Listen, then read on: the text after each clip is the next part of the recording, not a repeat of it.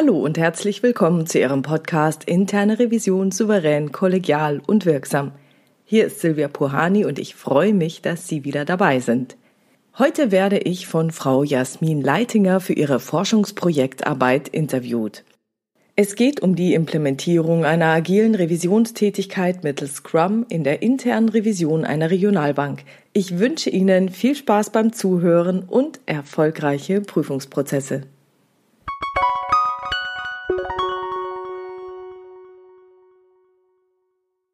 Wie würden Sie bzw. welche Prozesse würden Sie grundsätzlich als geeignet ansehen? Ganz konkret nochmal, Sie haben ja den bankspezifischen Background, das Know-how, was sehr, sehr schwierig ist zu finden, wenn man gerade über agile Arbeitsweisen mit internen Revisoren reden möchte. Welche Prozesse würden Sie als geeignet ansehen? Prozesse im Sinne von, zum einen, wir haben ja die klassischen Revisionsprozesse, Jahresprüfplan erstellen, Prüfungsprogramm aufsetzen etc einmal diese Art von Prozessen oder dann ganz klassisch, welche Prüffelder würden mit agilen Arbeitsweisen, konkret Scrum, effizienter ausgestaltet werden könnten. Was ist Ihre Meinung dazu? Ich glaube, dass man es nicht unbedingt immer am Prüfungsgegenstand festmachen kann. Also weil die Pandemie jetzt gerade ein super gutes Beispiel dafür ist. Da hätte man vielleicht gesagt, nee, nee, das ist immer so, wird sich niemals ändern und zack, passiert jetzt etwas was uns alle dazu bringt, oder zumindest auch die Bankenaufsicht dazu bringt, Regelungen, die in Stein gemeißelt waren, also seit, keine Ahnung, ich würde mir jetzt sagen, gefühlt, weiß ich nicht, den 80er, 90er Jahren oder länger, also diese strikte Funktionstrennung zum Beispiel, die aufzuheben und zu sagen, ach ja, wenn es nicht anders geht, Hauptsache der Bankbetrieb kann aufrechterhalten werden. Das ist etwas, was jetzt sowas von unvorhersehbar und volatil ist und komplex ist, dass man es gar nicht abschätzen kann. Also da ist halt bei uns Banken immer das Problem, die Bankenaufsicht redet ein Wörtchen mit. Und deswegen glaube ich, kann man, wenn man selber agiler vorgehen möchte, es aktuell nur so weit machen, wie es die Bankenaufsicht zulässt. Und das bedeutet zum Beispiel, die Bankenaufsicht erwartet immer noch, dass man einen Jahresprüfplan erstellt und diesen Plan einhält. Das heißt, da werde ich auch nicht davon wegkommen. Wenn ich dann sage, ach nee, Scrum ist doch ganz anders, ich habe am Anfang eine Idee und dann schaue ich immer wieder revolvierend, was sich gerade gut eignet und was ich jetzt mache und was gerade jetzt das Thema ist, ist alles schön und gut, ist vielleicht in der Praxis auch das, was relevant ist, nur die Bankenaufsicht macht nicht mit.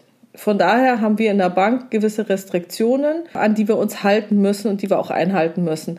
Und da glaube ich, ist das Beste, dass man so Art zweigleisig unterwegs ist, dass man sozusagen eine Hülle hat, die die Anforderungen der Bankenaufsicht erfüllt und die Ausgestaltung der Hülle dann, sagen wir mal, agiler gestaltet eine Möglichkeit, die ich so sehe, wenn Sie jetzt Ihren Jahresprüfplan erstellen, gibt es ja ein gewisses Set an Prüfungen, wo Sie jetzt sagen, Prozesse, die diesen rein normativen Charakter haben. Also da würde ich sagen, Standard Geldwäsche, Standard Meldewesen, Depotprüfung, WPHG-Prüfung, also all die Sachen, die eben ganz starre Vorgaben haben, die sich auch über den Zeitablauf kaum ändern.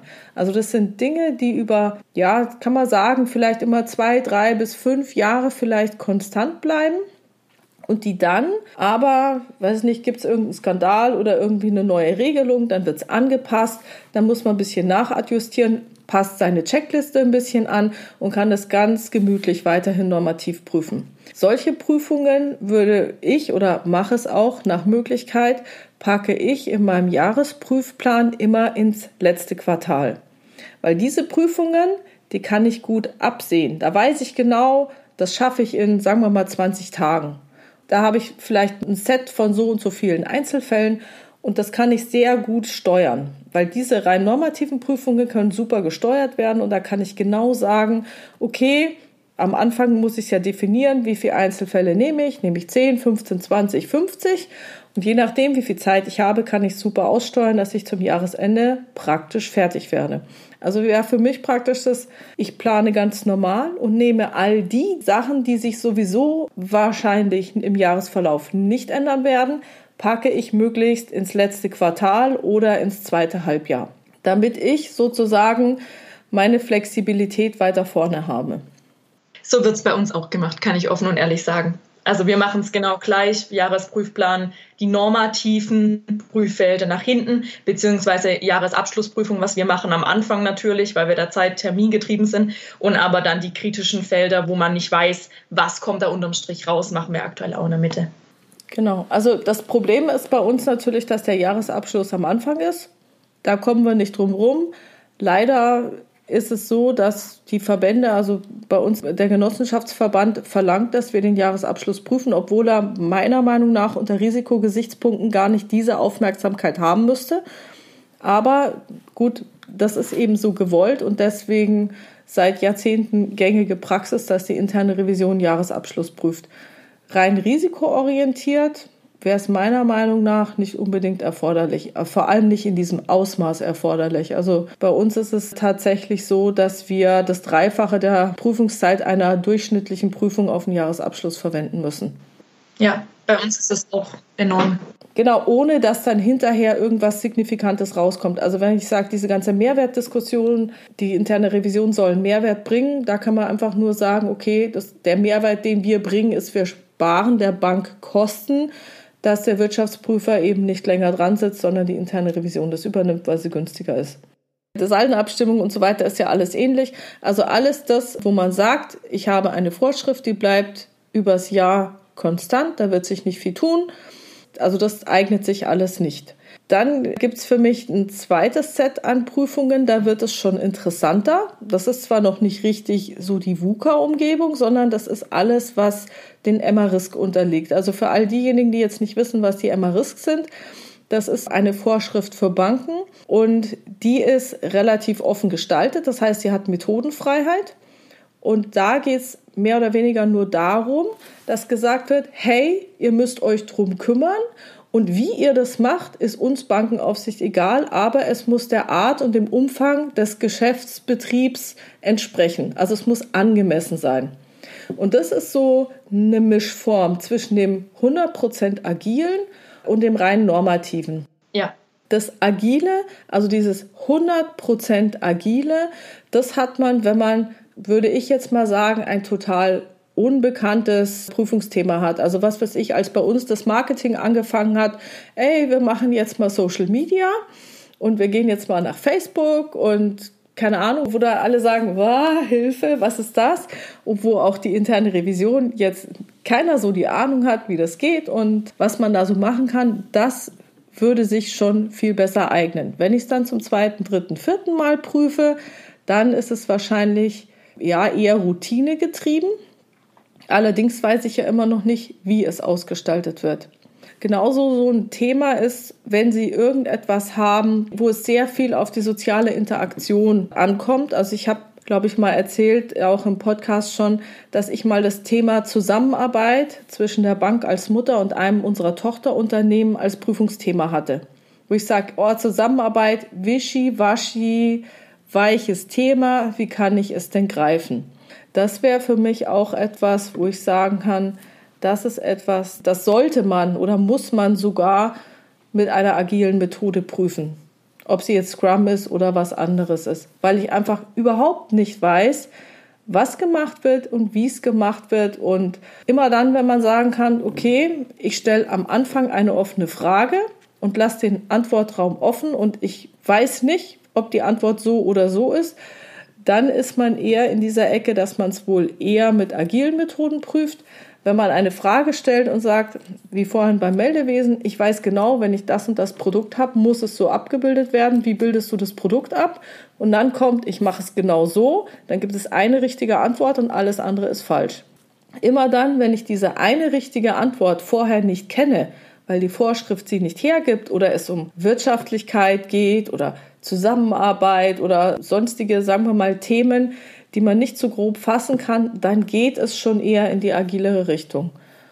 Und wo man es tatsächlich meiner Meinung nach machen muss, ist, wenn es sehr viele Wechselwirkungen und Zusammenhänge gibt zwischen den einzelnen Unterthemen einer Prüfung. Also ich habe dieses Oberthema und dann habe ich entweder viele verschiedene Bereiche, die zusammenarbeiten müssen, also wo wieder sehr viel ich nenne das jetzt Sozialdimension reinkommt. Also es gibt für mich die Sachdimension, wo Zahlen, Daten, Fakten, das kennen wir. Die Zeitdimension, die kennen wir auch in der Prüfung. Wir setzen einen Prüfungsstichtag oder nehmen uns irgendwie einen Zeitraum und schauen uns an in den letzten vier Wochen, was ist da gemacht worden oder wie wurde da gearbeitet. Und dann gibt es halt die dritte Dimension, das ist die Sozialdimension. Und da ist eben diese ganze Kommunikation, Interaktion, das Miteinander drin. Und immer wenn relativ viel in dieser Sozialdimension drin ist, kann man es durch diese herkömmlichen Herangehensweisen und Methoden in der internen Revision nicht mehr fassen und dann muss man es eben anders machen. Vielen Dank für die super Antwort. Also die hilft mir sehr viel weiter und ich muss sagen, Frau Puhani, sie bestätigt auch genau das, was ich bisher erarbeitet habe im Rahmen von meinem Konzept, weil ich wäre zu genau denselben Erkenntnissen gekommen. Ich würde aber gerne noch mal einen Punkt von Ihnen aufgreifen und zwar, Sie haben gerade von der Sozialdimension am Ende gesprochen sehen Sie die Sozialdimension eher auf das Prüferteam spezifisch, also wie viel Interaktion bzw. wie viele Prüfer sind beteiligt im Rahmen dieser Prüfung? Oder ist diese Sozialdimension in Ihrem Verständnis noch weiter gegriffen und zwar reden Sie in dem Zusammenhang auch mit den Interaktionen mit den Prüflingen, ne, ich nenne es mal so, äh, mit den geprüften Parteien, wie viele Leute, mit wie viel interagiere ich da, wie viele Ansprechpartner habe ich, wie verstehen Sie das? Also die Sozialdimension betrifft in einer agilen Prüfung immer beide. Das heißt, ich habe zuerst mal meine Revisionspartner. Also agil lohnt sich ja nur, wenn ich einen Prozess prüfe. Ja, da kann ich ja nicht sagen, fehlt die zweite Unterschrift, da brauche ich keine agile Prüfung. Das heißt, es muss immer ein Prozess sein, es muss immer ein gesamter Unternehmensbereich oder irgendwie was anderes betrachtet werden oder sowas wie die Pandemie. Wie sind wir mit der Pandemie umgegangen? Oder wie passt es eigentlich bei uns im Unternehmen mit der Zusammenarbeit? Wenn ich so etwas habe, dann kommt es erstmal darauf an, von den Revisionspartnern, die in Frage kommen, wie viele Verbindungslinien haben die denn? Wie viel müssen die denn interagieren? Weil interessanterweise bei einer normativen Prüfung müssen auch die Revisionspartner nicht mehr interagieren bei einer Prozessprüfung wie MRIS, dass ich sage, ich mache jetzt den Risikokontrollingsprozess oder irgendwie sowas, wenn ich das prüfe, da gibt es auch Interaktion zwischen Markt und Marktfolge und das Risikokontrolling muss nochmal draufschauen und muss vielleicht auch Rücksprache mit dem Markt halten oder das Risikokontrolling muss sagen, hallo, da hat jemand sein Limit überschritten, ihr müsst mich vorab informieren, wenn ihr eine größere Transaktion plant. Also hier gibt es bereits Interaktionen zwischen den Revisionspartnern, also die Leute, die ich prüfe. Also meine Prüflinge müssen zusammenarbeiten oder zusammen kommunizieren können. Und bei der internen Revision ist es immer so, dass die interne Revision in ihrem Inneren, also in dem Prüfungsteam, die gleiche Komplexität abbilden muss, die auch das zu prüfende Sachgebiet hat. Da gibt es so einen Kybernetiker oder so, der heißt William Ross Ashby. Und da gibt es dieses Ashby's Law. Also ich hoffe, ich habe den Namen jetzt richtig gesagt, aber auf alle Fälle gibt es dieses Ashby's Law und das besagt, dass praktisch auf die Revision übertragen das Prüfungsteam genauso viel Komplexität haben muss, wie auch das, was geprüft wird.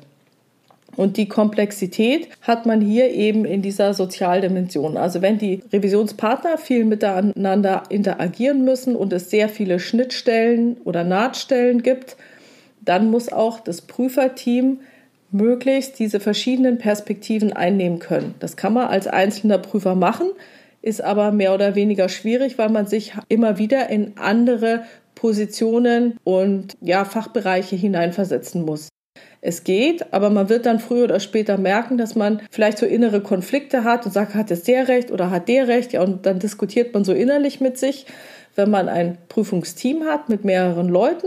Und interessanterweise gibt es da so ganz tolle Klassiker. Die Kreditprüfer prüfen nur Kredite und die Gesamtbanksteuerungsprüfer prüfen nur die Gesamtbanksteuerung.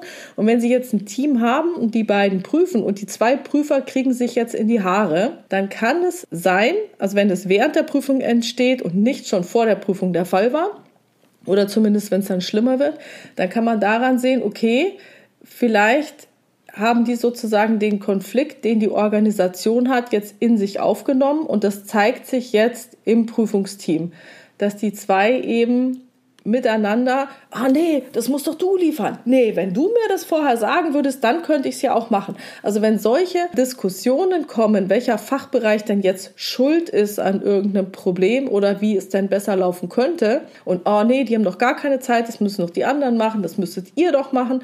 Also wenn solche Diskussionen kommen, dann ist es immer der beste Fingerzeig dafür, dass es sich hier wahrscheinlich um einen Konflikt von den Revisionspartnern handelt, der sich jetzt eben dadurch im Prüfungsteam zeigt, dass die jeweiligen Prüfer sich mit ihren Fachbereichen sozusagen die Perspektive so gut übernehmen, dass sie so assoziiert sind, dass sie deswegen auch dann mit ihren Kollegen so ins Diskutieren kommen. Also da muss ein Prüfungsleiter sollte da immer gut drauf achten, was sich hier gerade an Diskussionspotenzial oder Konfliktpotenzial aufschaukelt.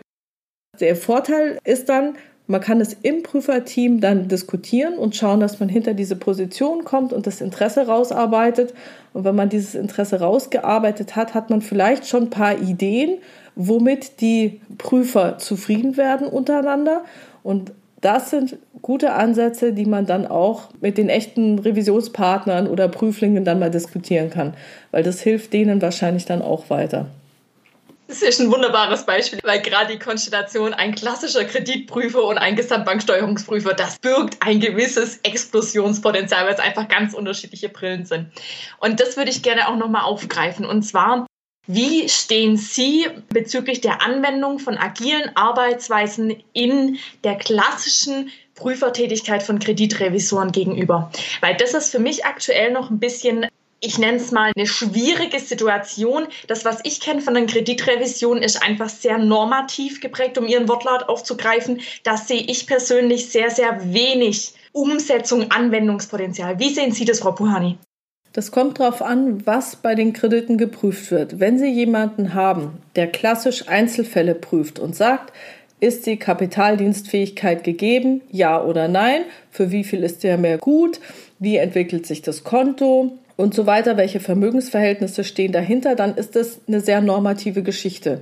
Meine Erfahrung ist, dass solche klassischen Einzelfallprüfer, die auch am liebsten Einzelfälle prüfen, wahrscheinlich am wenigsten dazu bewegen sind, etwas anderes zu prüfen. Oder es muss dann nicht mal agil sein, sondern selbst von dieser Ausgangsbasis einen Prozess zu prüfen, ist schon ein großer Schritt.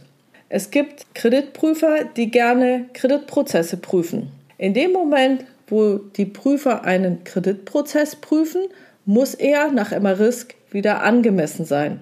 Und in dem Fall, wo er angemessen sein muss, kann ich ihn so oder so gestalten als Haus. Und da gilt es dann, was zu diskutieren. Und deswegen ist es meiner Meinung nach so, dass man sagt, oder dass es vielleicht einfacher ist, dass man in dem Moment, wo man in der Kreditrevision Prozesse prüft, also Risikofrüherkennungsprozess oder die Prozesse der Intensivbetreuung oder der Sanierung und Abwicklung, was auch immer. In dem Moment, wo Prozesse betrachtet werden, würde es sich deutlich besser eignen als bei Einzelfällen. Natürlich kann man dann sagen, okay, ich habe einen Prozess und ich unterlege ihn mit Einzelfällen. Dann muss ich aber nicht den gesamten Kredit prüfen, sondern dann kann ich ja auch sagen, okay, ich schaue mir punktuell bestimmte Stellen an, wo ich sage, okay, weiß ich nicht, zum Beispiel bei der Risikofrüherkennung, was ist jetzt da genau hochgekommen? Wie wurde damit umgegangen und an welchen Punkten lag es denn dann auch? Also wie viele wurden als gut befunden, waren dann hinterher zum Beispiel doch schlecht?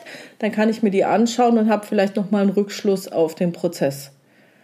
Und da habe ich festgestellt, dass es auch bei den Kreditrevisoren durchaus Präferenzen gibt. Also Leute, die lieber die Einzelfälle prüfen und Leute, die eher die Prozesse prüfen.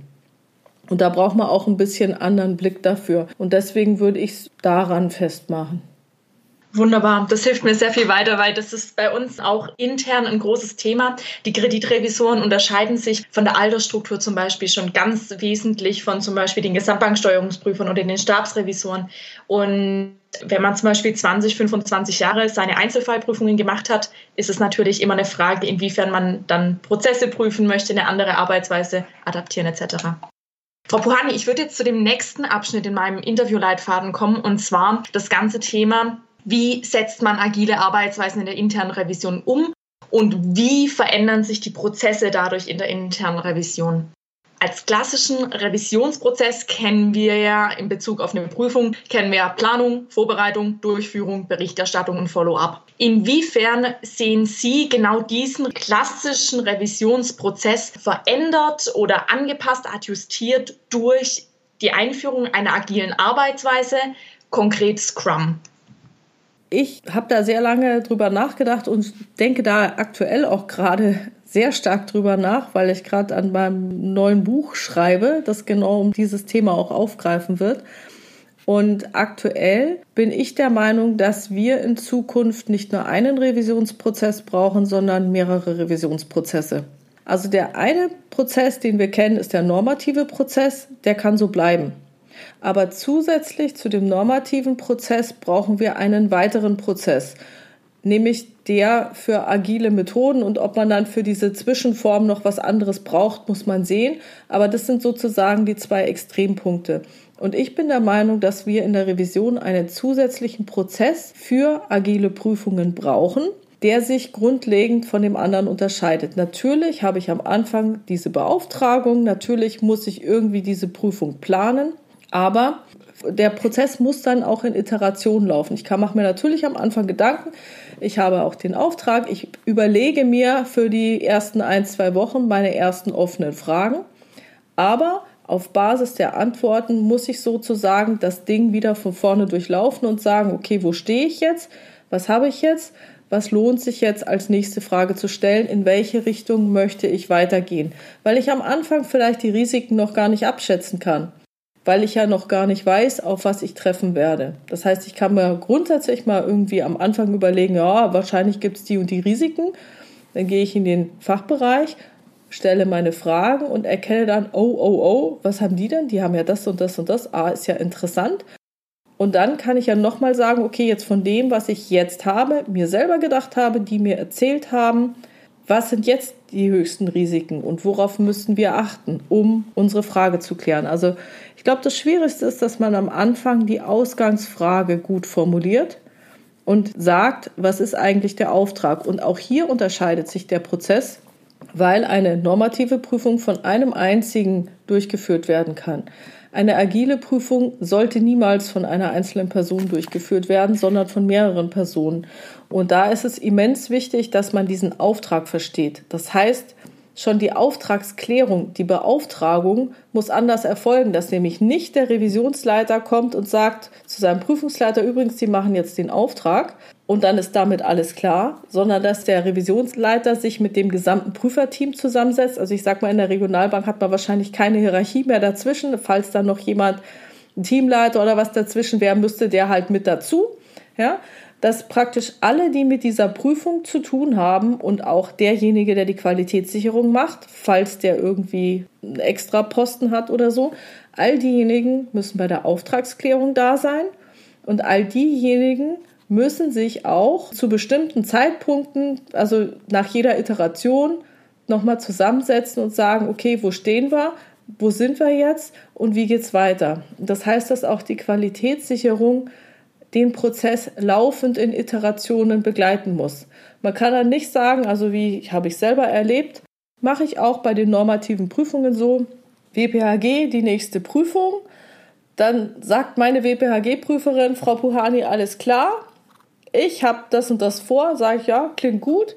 Und ich habe, dann erzählt sie mir, wie sie ihre Risikoorientierung gemacht hat, was sie alles geplant hat, was sie sich vorgestellt hat, wann sie fertig sein wird, wo sie ihre Schwerpunkte setzen wird. Und im Prinzip brauche ich mich dann kaum mehr involvieren, bis die Prüfung schon zu Ende ist. So. Und bei einer anderen Prüfung, also wir haben ja jetzt gerade bei uns die Auswirkungen der Corona-Pandemie auf die Gesamtbanksteuerung geprüft oder machen es noch. Da ist es tatsächlich so, dass ich mich alle paar Tage mit meinen Prüfern zusammensetze und sage, okay, was haben wir denn jetzt? Weil am Anfang, wir wussten ja überhaupt nichts. Was hat zum Beispiel der Vorstand in Auftrag gegeben? Welche extra Reportings gibt es? Wie haben die sich das denn jetzt gedacht? Hat irgendjemand, einer der Bereichsleiter aus den Marktbereichen, eigeninitiativ gesagt, oh, bei der Pandemie, wir verändern jetzt mal unsere Kreditvergabestandards. Wir wollen jetzt nur noch das und das. Hätte man ja machen können. Wussten wir alles nicht so.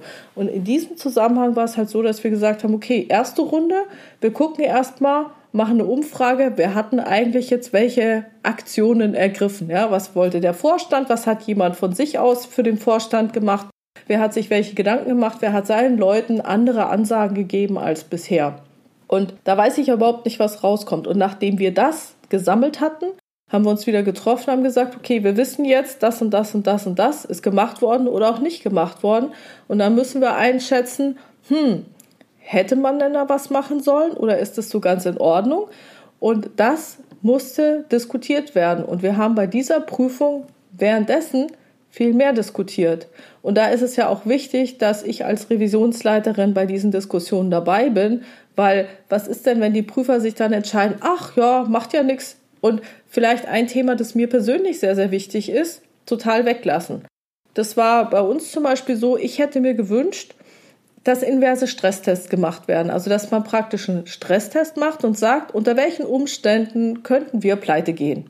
Und das kann da was total Abstruses sein. Das kann aber auch was, was weiß ich, wenn die Hälfte unserer Kreditnehmer ausfällt oder wie viel auch immer. Das kann irgendetwas sein oder wir sind ja hier VW-Gebiet. Jetzt hat VW für einige Zeit das Werk geschlossen.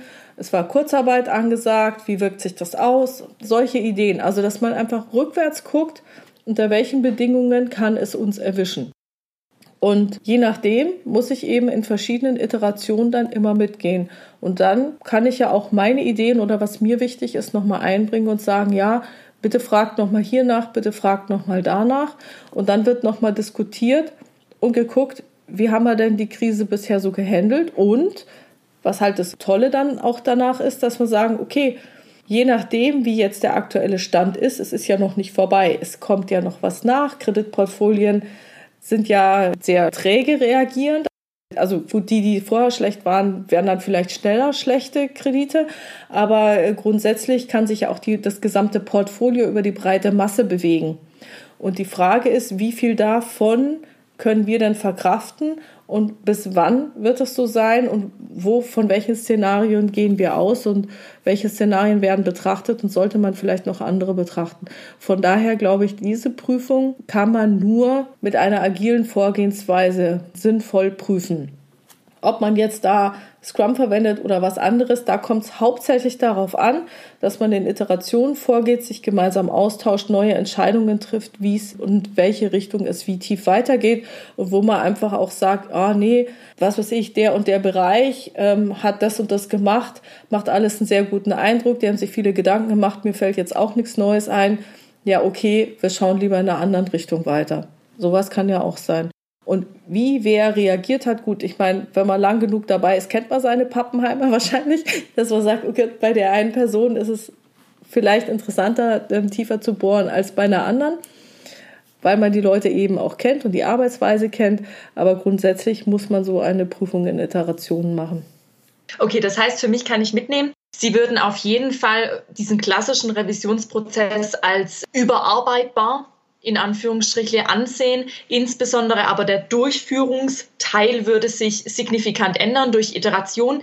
Und was ich mitgenommen habe, ist, ich würde es jetzt mal als kollaborativer Entscheidungsfindungsprozess bzw. Angemessenheitsbeurteilung mitnehmen. Okay, wunderbar. Und dazu vielleicht auch noch, es gibt ja diese Frage, ja, wie sieht mein Prüfungskonzept aus? Wie detailliert muss es sein? Was man sich immer vor Augen halten muss, ist, dass bei einer agilen Prüfung dieses Prüfungskonzept entwickelt. Ich kann am Anfang meine großen Themenbereiche vorgeben und ich kann vielleicht auch für diese großen Themenbereiche ein paar offene Fragen formulieren, die gestellt werden sollen. Aber da ich ja von den Antworten abhänge und dann je nachdem in total unterschiedliche Richtungen komme, kann ich da nicht weiter runtergehen. Das heißt, was jetzt sich an der Vorbereitung ändert, ich stecke nicht sozusagen, weiß ich nicht, so viel Zeit in die Prüfungsvorbereitung, um ein abschließendes Prüfungskonzept mit einem abschließenden Fragenkatalog zu erstellen, sondern ich stecke sehr viele Gedanken in das Konzept rein, dass ich die Themen gelistet habe, zu jedem Thema die wichtigsten offenen Fragen und das Konzept greife ich dann wieder auf nach der ersten Iteration und muss sagen, okay, wir haben jetzt folgende Antworten. Wie tue ich jetzt mein Konzept weiter feingliedern, falls man an dem gleichen Dokument weiterarbeiten will? Wahrscheinlich macht es weniger Sinn, dass man dann ein durchgehendes Dokument hat, sondern dass man halt für jedes Themengebiet sich einen Fragenkatalog erstellt, der wächst. Das bedeutet auch, die Wiederverwendbarkeit dieses Konzeptes ist dann deutlich geringer.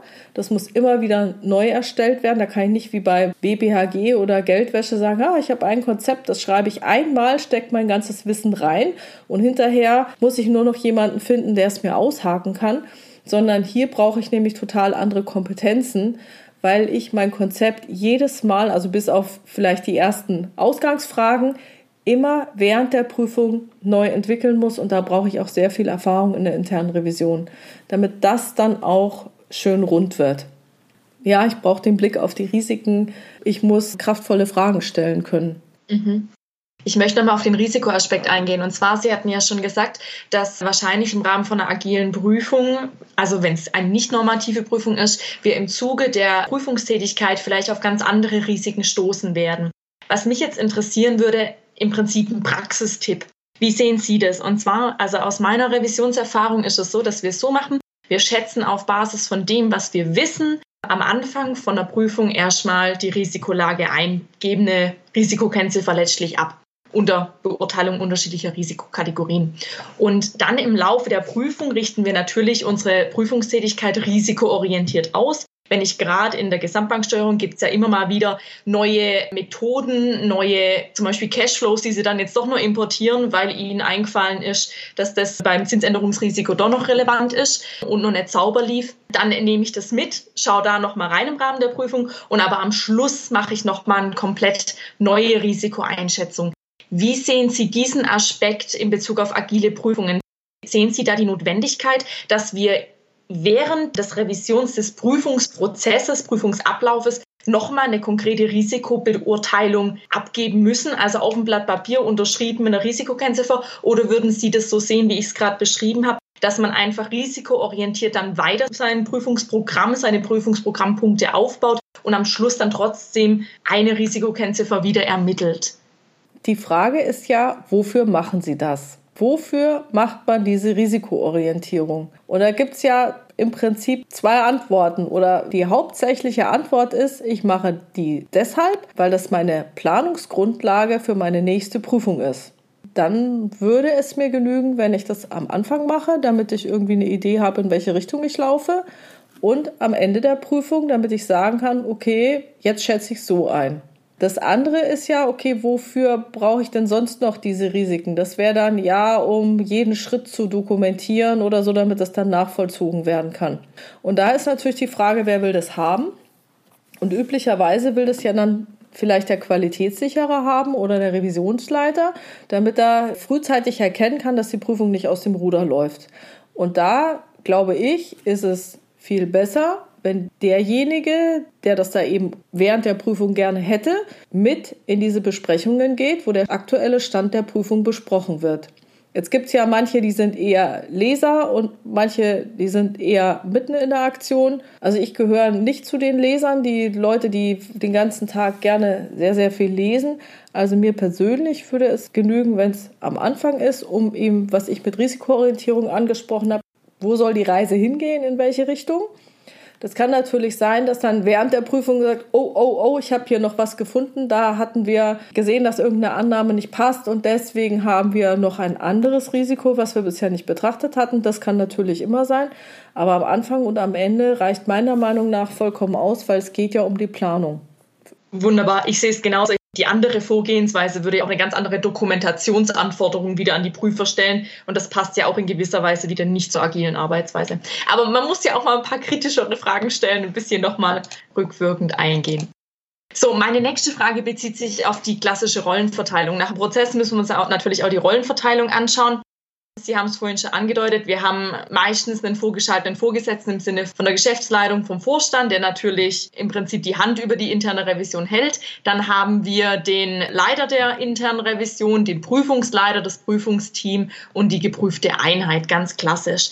Die Verantwortung von der Prüfung trägt in der Regel der Prüfungsleiter und die Prüfer an sich führen ja größtenteils dann aus, sind nicht unbedingt in der klassischen Rollenverteilung mit dabei bei der Ausarbeitung des Prüfungsprogramms etc. Das wird ja meistens vom Prüfungsleiter gemacht. Zumindest ist so mein Wissensstand dazu. Inwiefern sehen Sie die klassische Rollenverteilung, die ich gerade geschildert habe, Frau Pohani, verändert durch die Einführung von einer agilen Arbeitsweise. Gerade in Bezug auf Verantwortlichkeiten, auf Interaktion etc. Also das Schöne, also was ich ja an dem Scrum-Konzept so toll finde, ist, dass dort die Verantwortung geteilt wurde. Bisher war es ja immer so, dass ein Prüfungsleiter immer so zwischen Baum und Borke war. Einerseits muss er die Prüfung zu Ende bringen und andererseits muss er auch gucken, dass die Methoden, die genutzt werden, passen. Ja, dass die Datenanalyse tief genug ist und so weiter. Und gerade jetzt bei diesen agileren äh, Prüfungen ist es ja so, dass es eben sehr viel auf diese Sozialdimension ankommt. Und da hat Scrum ja die tolle Lösung gefunden, dass es die Verantwortung teilt in einmal in dieses, das soll am Ende bitte rauskommen. Also ich möchte diese Prüfungsfrage beantwortet haben. Und ist unsere Zusammenarbeit für unsere zukünftige Entwicklung hilfreich? Also das praktisch, das ist das eine, die Verantwortung dafür, dass ich hierauf eine Antwort finde. Und das andere, was es ja gibt bei Scrum, ist diesen sogenannten Scrum Master, der ausschließlich darauf achtet, wie die Interaktion läuft. Dem ist vollkommen egal, welche Frage bei der Prüfung beantwortet werden soll. Der guckt nur, passen denn die Treffen, nutzen wir unsere Methoden, kommunizieren wir tatsächlich offen und halten wir die Diskussionszeiten ein, wie gehen wir miteinander um und so weiter. Und das finde ich eine total gute Sache. Wie man das jetzt genau in der internen Revision lösen will, es hängt jetzt, glaube ich, ein bisschen so von dem Fokus ab, was ist mir jetzt in der Phase wichtig. Also wer jetzt welche Rolle einnimmt. Weil also der Scrum Master muss ja immer dabei sein und die Kommunikation und Interaktion beobachten. Und der hat in seiner Aussage, wie ich jetzt Scrum verstehe, genauso viel Gewicht wie der andere, dem es um die Beantwortung der Frage geht. Ob man das jetzt über zwei Prüfungsleiter löst, dass der eine sich praktisch um das Inhaltliche kümmert und der andere sich um diese Art und Weise, wie man zusammenarbeitet, kümmert oder nicht, da habe ich persönlich keine Erfahrung damit. Also kann ich Ihnen nicht beantworten, aber ich finde, dass man diese Trennung auf alle Fälle machen muss, weil bisher, also wenn ich jetzt sage, mein Gott, wir haben ja auch schon vor 15, 20 Jahren Emma-Risk-Prüfungen gemacht, wo es immer um die Angemessenheit ging, die waren schon schwer genug. Und da war noch relativ viel vorgegeben. Ja, da da gibt es externe Vorschriften, da weiß man, woran man sich orientieren muss. Da ging es immer nur um Auslegungsfragen und Graubereiche. Jetzt bin ich ja sozusagen im luftleeren Raum. Und deswegen könnte ich mir vorstellen, dass es sozusagen sowas wie zwei Prüfungsleiter gibt. Also einen, der, also Prüfungsleiter im Sinne von Thema und einen zweiten, der aber genauso viel Gewicht hat, der sich um die Anwendung der Methode und wie gehen wir miteinander um kümmert und dass der Scrum Master auch ein Vetorecht hat gegenüber demjenigen, der seine Prüfung zu Ende bringen will. Aber ich weiß nicht, welche Erfahrungen haben Sie denn bei SAP? Es ist ein komplett anderes Bild. Bankenrevision zu der SAP letztlich, also das Corporate Audit. Also was ich da, ich habe mich auch noch mal mit dem Herrn Wochner gerade am Freitag unterhalten, länger. Also die Antworten kann man überhaupt nicht übereinander legen, kann ich Ihnen offen und ehrlich sagen. Er kann sagen, ja, wir können agil überall anwenden, die Gesamtorganisation ist komplett egal, wie die denken, wir ziehen agil durch, das funktioniert. Teamstruktur, Rollenveränderung überhaupt nicht wirklich verändert in der Hinsicht, sondern so wie bisher auch. Von daher, ich denke, es ist auch letztlich eine Institutsentscheidung in gewisser Weise. Was für Prüfer habe ich? Wie sind die von der Eignung, von den Soft Skills jetzt auch veranlagt? Wie können die mit der Arbeitsweise umgehen? Von daher, ich sammle jetzt einfach mal und nehme das mal mit, was Sie sagen, was meine anderen Interviews noch sagen. Und ich denke, das wird interessant werden, was für ein Gesamtbild gerade zu der Frage rauskommt. Ich habe jetzt aber noch eine Frage nochmal zum Rollenverständnis und zwar, was ja viel diskutiert wird, ist gerade das Verständnis der Rolle der Führungskraft im Rahmen von agilen Arbeitsweisen und Scrum. Und zwar wird ja oft gesagt, ja, dass Führungskräfte im originären Sinne mit diesen starken hierarchischen Strukturen überflüssig werden durch Scrum oder durch Kanban oder wie auch immer. Egal welche agile Arbeitsweise man heranzieht. Wie sehen Sie das, Frau Puhani? Also ganz überflüssig weiß ich jetzt nicht ich glaube, dass die Art und Weise der Führung sich verändern muss. Wenn ich die Führung so sehe, da ist einer, der alles besser weiß und den anderen sagt, was er tun muss, also solche Führungskräfte braucht man dann nicht mehr.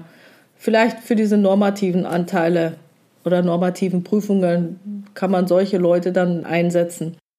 Bei den agileren Methoden, da muss die Führung dafür sorgen, dass die Mitarbeiter tatsächlich in die Lage versetzt werden und ja, vielleicht auch ein bisschen aus sich rausgehen und es ausprobieren.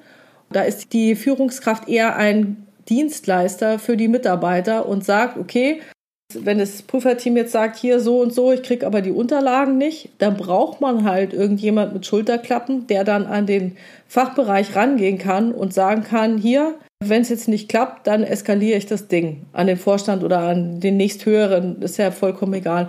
Also eine gewisse Art und Weise von Schulterklappen braucht man, aber hauptsächlich als Dienstleister für die Mitarbeiter. Das Wissen ist in dem Prüferteam, also die Führungskraft weiß es nicht besser. Die hat vielleicht, wenn man sagen kann, okay, sie hat die Verantwortung dafür, dass sie drauf gucken muss, dass der Prüfungsplan irgendwie erfüllt wird zum Jahresende und die Leute einteilen muss oder beziehungsweise die die Prüfungen in der Reihenfolge festlegen muss oder diejenigen sind, dass die Führungskraft sagt, okay, ich habe den Hut auf, ich kümmere mich darum, dass die Planung läuft, auch wenn alle anderen einbezogen werden. Also dass eher diese formaleren Dinge gemacht werden. Aber der Bereich muss ja auch in die Bank hinein vertreten werden. Und das geht nicht ohne Schulterklappen. In der Bank ist traditionell sehr, sehr hierarchisch. Und da können die Leute fachkompetent sein, wie sie wollen. Ich habe auch Situationen jetzt bei meinen früheren Arbeitgebern erlebt. Da ist es einfach so, wenn man die Schulterklappe nicht hatte, dann sind die Leute gar nicht gesprächsbereit gewesen. Ja, die haben einem keine Antwort gegeben, haben einen abblitzen lassen. Da war es dann notwendig, dass jemand mit Schulterklappen dabei sitzt, einfach nur damit man eine Antwort bekommt. Also da war ich halt sehr jung und da habe ich diese Erfahrung gemacht und es hängt ein bisschen von der Unternehmenskultur ab. Das ist, glaube ich, in der Regionalbank jetzt nicht so, wo sich alle kennen und wissen, sie arbeiten über lange Zeit zusammen. Aber gerade bei äh, größeren Unternehmen, glaube ich, ist das durchaus ein Thema. Und da muss auch jemand sein, der die Schulterklappen hat, um die Revision in den verschiedenen Gremien vertreten zu können. Okay, wunderbar. Dann, wir verlassen das Thema noch mit einer letzten Frage und zwar das Thema Kundenorientierung. Der zentrale Kunde von den Tätigkeiten der internen Revision, Sie lachen schon, ich sehe es, genau, also der zentrale Kunde von der internen Revision ist ja eigentlich unser Oberster im Unternehmen, Geschäftsleitung, Vorstand. Der möchte ja letztlich über unsere Prüfungsberichte informiert werden, wie läuft denn tatsächlich das, was ihm immer verkauft wird als wunderbar.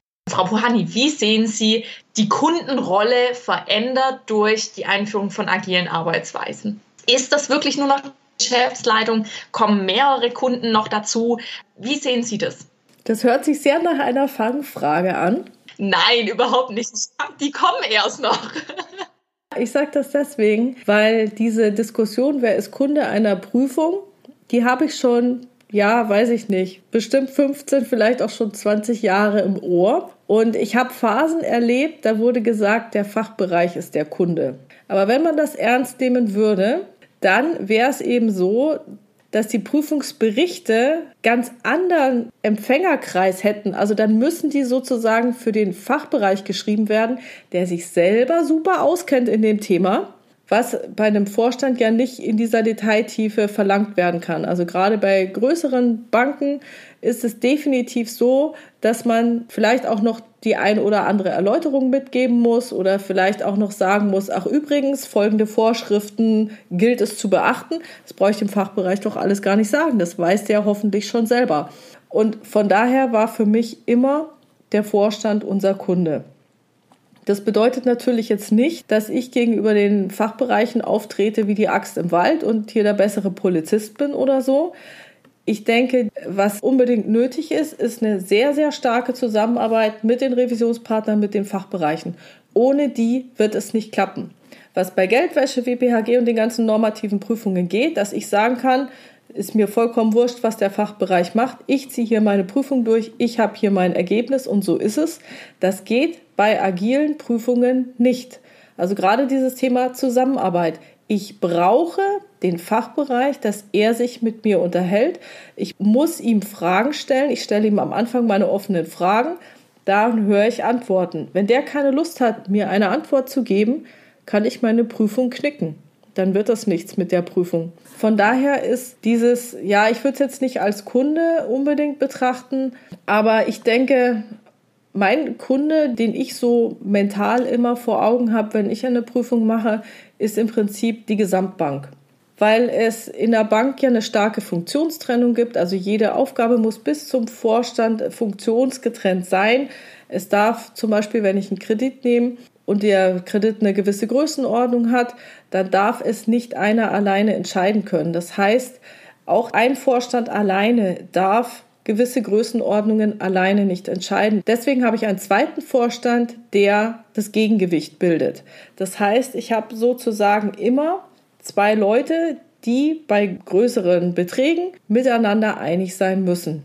Und durch diese Funktionstrennung ist es eben so, dass die Aufgaben halt total unterteilt sind. Und das heißt, auch auf Vorstandsebene hat kein einziger tatsächlich die Brille der Gesamtbank auf, weil er entweder auf der einen Seite oder auf der anderen Seite zugesortiert ist. Also eher die Vertriebsseite oder eher diese Risikocontrolling-Seite. Und deswegen ist für mich, egal welche Prüfung es ist, sozusagen diese virtuelle Gesamtbank immer mein Kunde. Ich muss ja zum Beispiel auch, wenn ich weiß, ne, das wird dem Vorstand wahrscheinlich nicht gefallen, würde ich trotzdem sagen, aus Sicht der Gesamtbank fände ich es schick. Ja, oder ist es erforderlich oder sowas. Diese virtuelle Gesamtbank, die habe ich immer als obersten Kunden, der vertreten wird durch den Vorstand. Dem mag dann nicht alles passen. Aber deswegen ist für mich diese virtuelle Gesamtbank und die weitere Lebensfähigkeit der Bank ist sozusagen der große Kunde.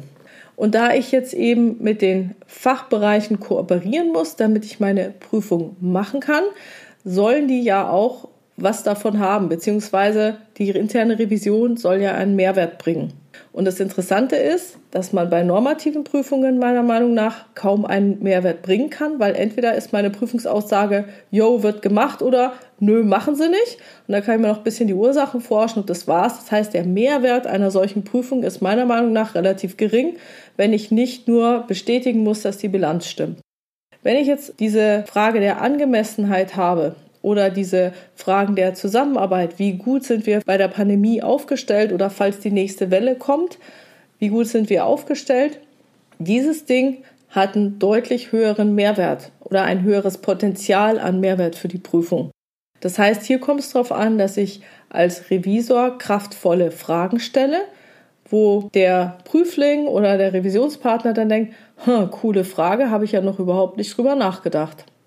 Und wenn das passiert, also wenn man sozusagen eine gute Arbeitsbeziehung aufgebaut hat zu dem Revisionspartner und gut ins Diskutieren kommt, dann wird es auch passieren, dass der Revisionspartner irgendwann an diesen Punkt kommt und sagt, hey, coole Frage, ja, habe ich noch nicht so gesehen. Und dann entsteht auch der ganze Mehrwert. Da ist auch die Bereitschaft da, irgendwelche Maßnahmen umzusetzen oder meistens schlagen die dann ihre eigenen Maßnahmen selber vor und ich habe die Erfahrung gemacht, die sind meistens noch umfangreicher, als was wir zu hoffen äh, gewagt hätten.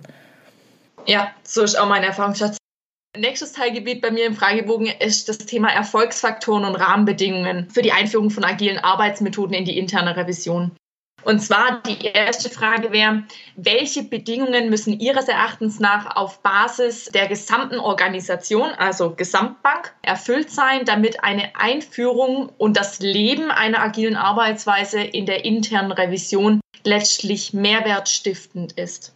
Es ist bewusst sehr offen gestellt. Die ist sehr schwierig, die Frage. Ja, weil die Rahmenbedingungen können nur was ermöglichen. Die können es ja nicht erzwingen, dass es dann auch so kommt. Ich glaube, es kommt sehr stark auf die Bereitschaft der Revisoren an, dass sie diesen Weg gehen wollen. Manche machen das gerne, manche sagen so Early Adopters oder irgendwie so, hey cool, muss ich ausprobieren, wow, super, ich mache so eine Scrum-Ausbildung, ich will Scrum Master werden.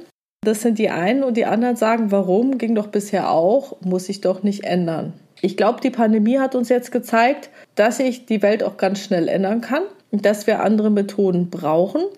Nichtsdestotrotz ist ja eine Bank sehr traditionell aufgestellt mit viel Hierarchie und da hängt auch die Bezahlung dran. Und ich persönlich glaube, dass wir, um es tatsächlich einführen zu können und die laufende Bereitschaft der Mitarbeiter haben, diese anstrengende Tätigkeit zu tun, auch ein entsprechendes Vergütungssystem brauchen. und dass diese normale Hierarchie, die man hat, dann nicht mehr funktionieren wird. Weil was gerade bei agilen Prozessen sehr, sehr transparent ist, dass die Prüfer in einem Team zusammenarbeiten und sehr, sehr offen miteinander arbeiten. Die stellen sich gegenseitig ihre Arbeitsergebnisse vor. Sie müssen sich gegenseitig erzählen, wie weit bin ich denn gekommen, was habe ich geschafft, was habe ich nicht geschafft. Und da wird all das, was bisher vielleicht hauptsächlich der Chef wusste, den Kollegen jetzt auch sehr transparent. Mann, der hat ja überhaupt keine Ahnung. Entweder er kennt sich fachlich nicht aus oder er hat keinen Blick für die Risiken oder er kann vielleicht vom Schreibtisch aus sehr gut prüfen, kann aber nicht kommunizieren, weder mit den Kollegen noch mit seinen Revisionspartnern oder er kann Berichtsteile nicht schreiben oder Maßnahmen nicht formulieren, man redet nicht miteinander und so weiter. Das heißt, die gegenseitige Qualifikation, Leistungsfähigkeit und so weiter wird sehr, sehr, sehr transparent.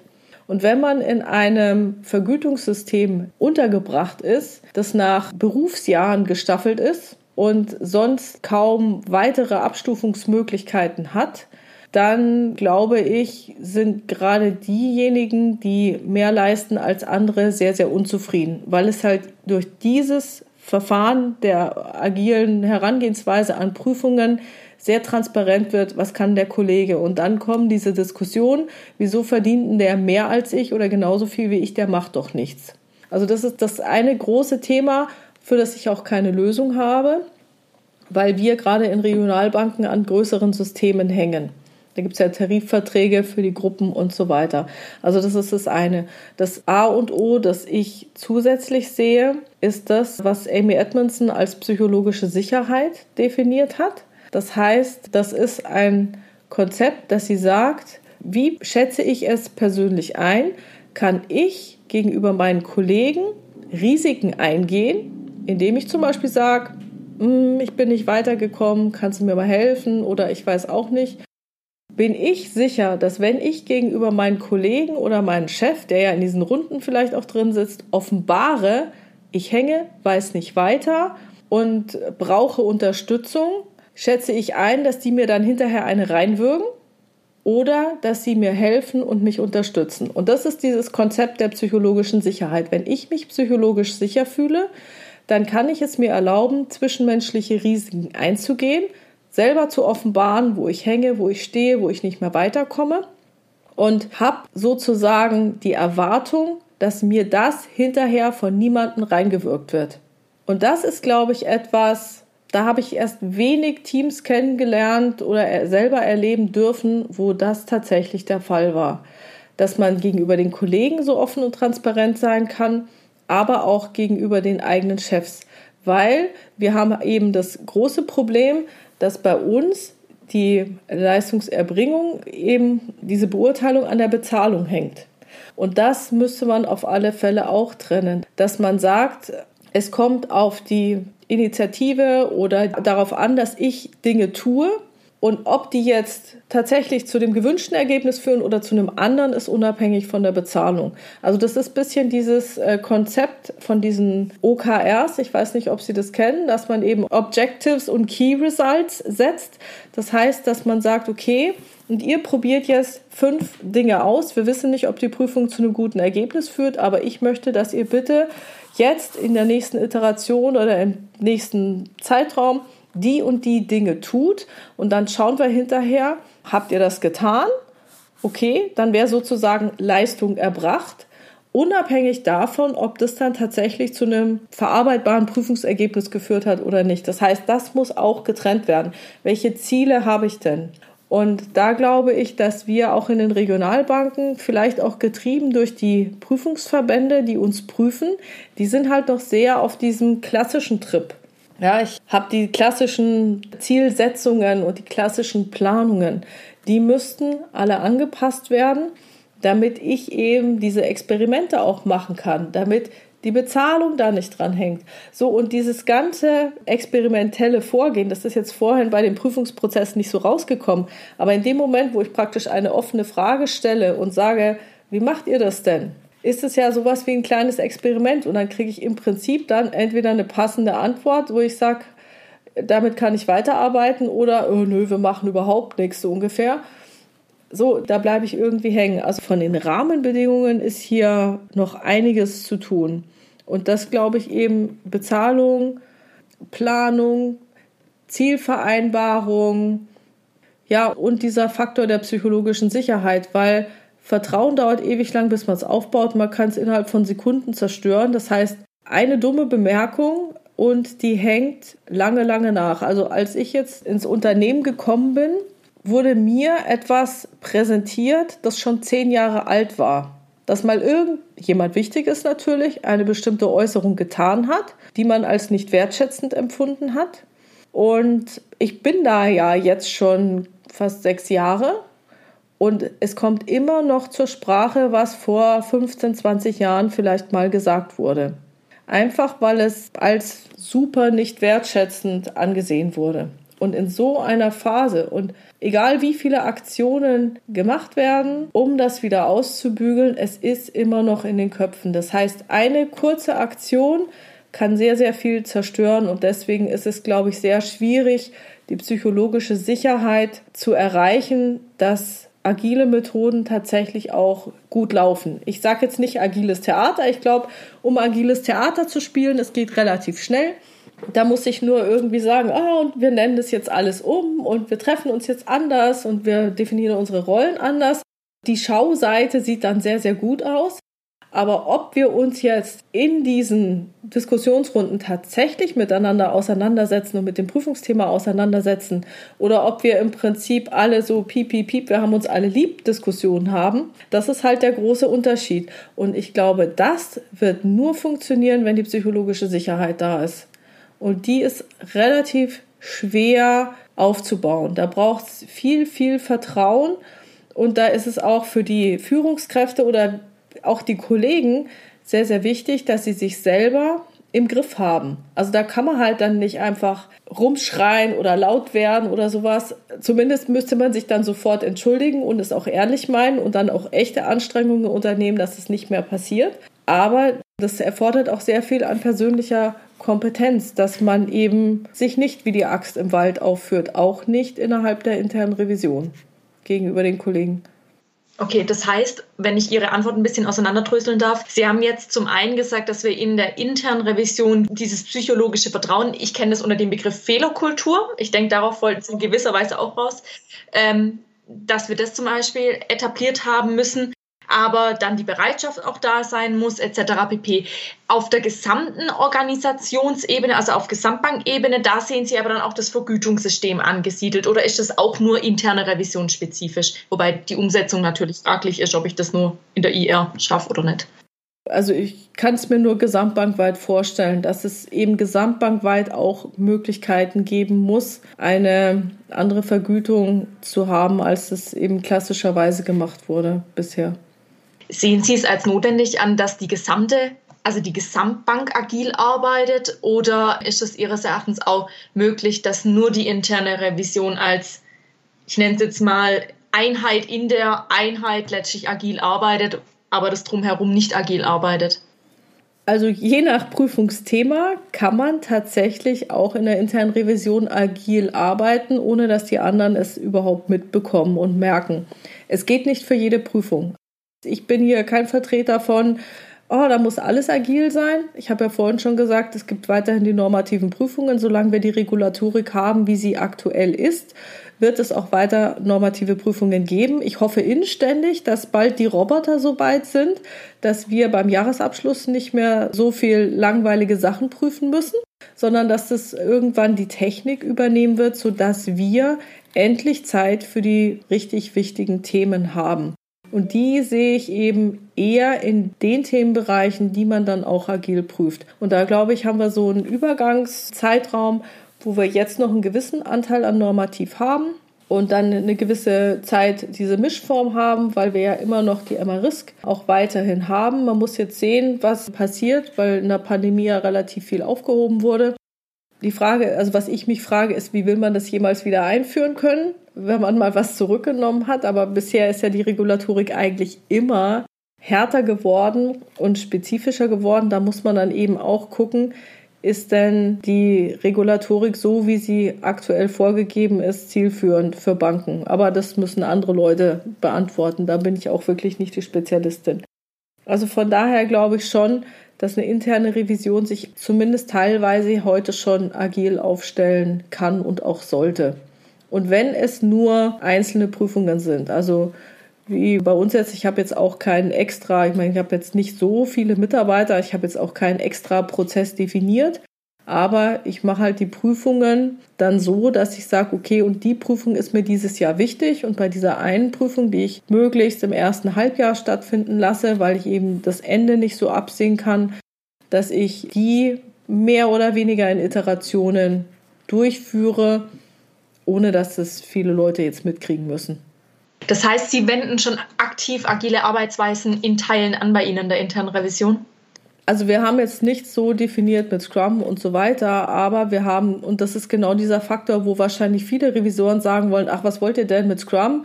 Haben wir doch schon immer so gemacht. Also ich glaube, es gab auch in der Vergangenheit Prüfungen, ja, wo man ähnlich iterativ vorgegangen ist, sich immer wieder zusammengesetzt hat und die nächsten Schritte festgelegt hat.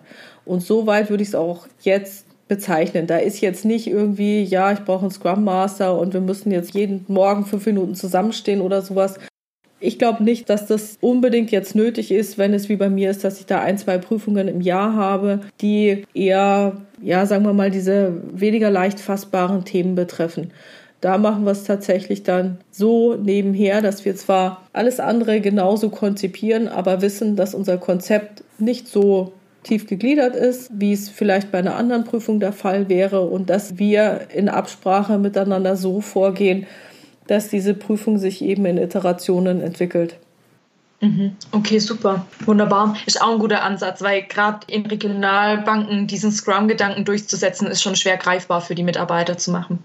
Ich kann ja auch nicht fünf Leute auf eine Prüfung setzen. Also gut, vielleicht beim Jahresabschluss oder irgendwie sowas. Da sind halt die agilen Teams dann auch kleiner. Diese Pandemie-Geschichte ist eben so, dass es ein Gesamtbanksteuerungsprüfer, ein Kreditprüfer macht und ich bin noch dabei. Das heißt, wir sind zu dritt, aber wir haben uns halt alle paar Tage getroffen, um uns da entlang zu hangeln. Mhm. Bei uns ist es ähnlich, gerade bei so MA-Risk-Themen, die Adressenauswahlrisiko betreffen und so weiter. Wir sind meistens auch drei aufgestellt, genau in derselben Konstellation. Ich würde noch einmal kurz die wunderbare Frage stellen, natürlich, was könnten Dealbreaker oder Showstopper, wie auch immer man sie bezeichnen möchte, für eine erfolgreiche, wobei erfolgreich können wir erstmal in Klammern setzen, Implementierung einer agilen Arbeitsweise in der internen Revision sein? Ich möchte, bevor Sie die Frage beantworten, noch einen kurzen Sachverhalt einhaken. Und zwar, ich möchte nicht auf Change Management hinaus. Also ich möchte jetzt nicht klassisch die relevanten Mitarbeiter ins Boot holen und so weiter, die Punkte, sondern was sehen Sie neben Change Management Aspekten noch als Dealbreaker oder Showstopper?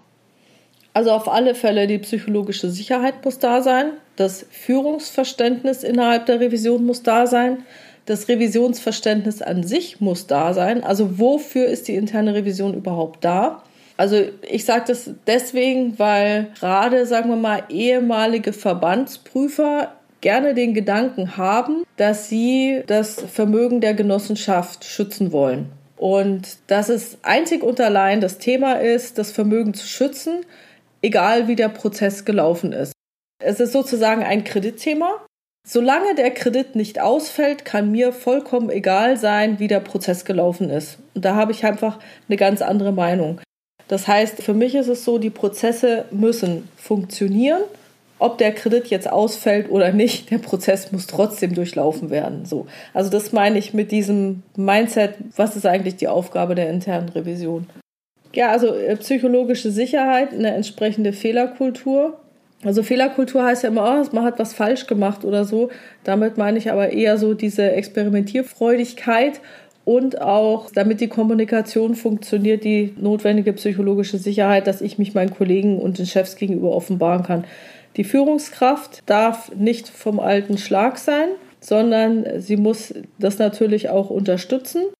Dann ist ganz wichtig die Kompetenzen der Revisoren. Weil in der Vergangenheit, also wenn ich jetzt rein normativ geprüft habe, die letzten 20 Jahre, musste ich meine Prüfungsergebnisse gar nicht verteidigen. Ich musste mit niemandem drüber diskutieren, sondern Das war einfach so, es war vollkommen klar, was richtig ist. Also zum Beispiel, es müssen zwei Unterschriften drauf vom Markt und von der Marktfolge. Es ist nur eine Unterschrift drauf, war schon falsch.